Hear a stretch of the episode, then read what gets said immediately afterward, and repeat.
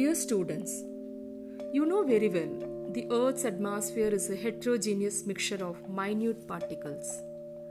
These particles include suspended particles of dust, tiny water droplets, smoke, and molecules of air. When a beam of light strikes such fine particles, the path of beam, beam of light becomes visible.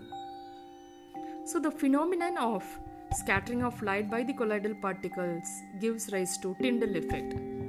Thus the scattering of light as it passes through the medium containing particles is called Tyndall effect.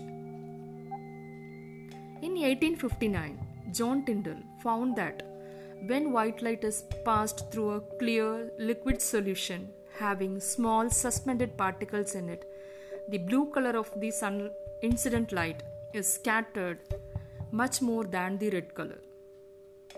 The extent of scattering and the color of the scattered light depends on the size of the scattering particle and the wavelength of the light.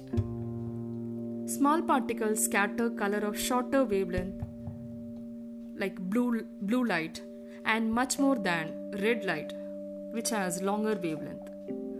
Larger particles scatter all colors equally Dust particles and water droplets suspended in air are much larger than the wavelength of light. Thus, these particles scatter all colors of white light equally. Hence, the scattered light appears white as it's still containing all the colors. Do you know why is the color of the clear sky blue?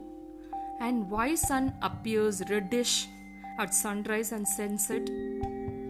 Dear students, we will discuss all these type of questions in our classroom discussion. Thank you.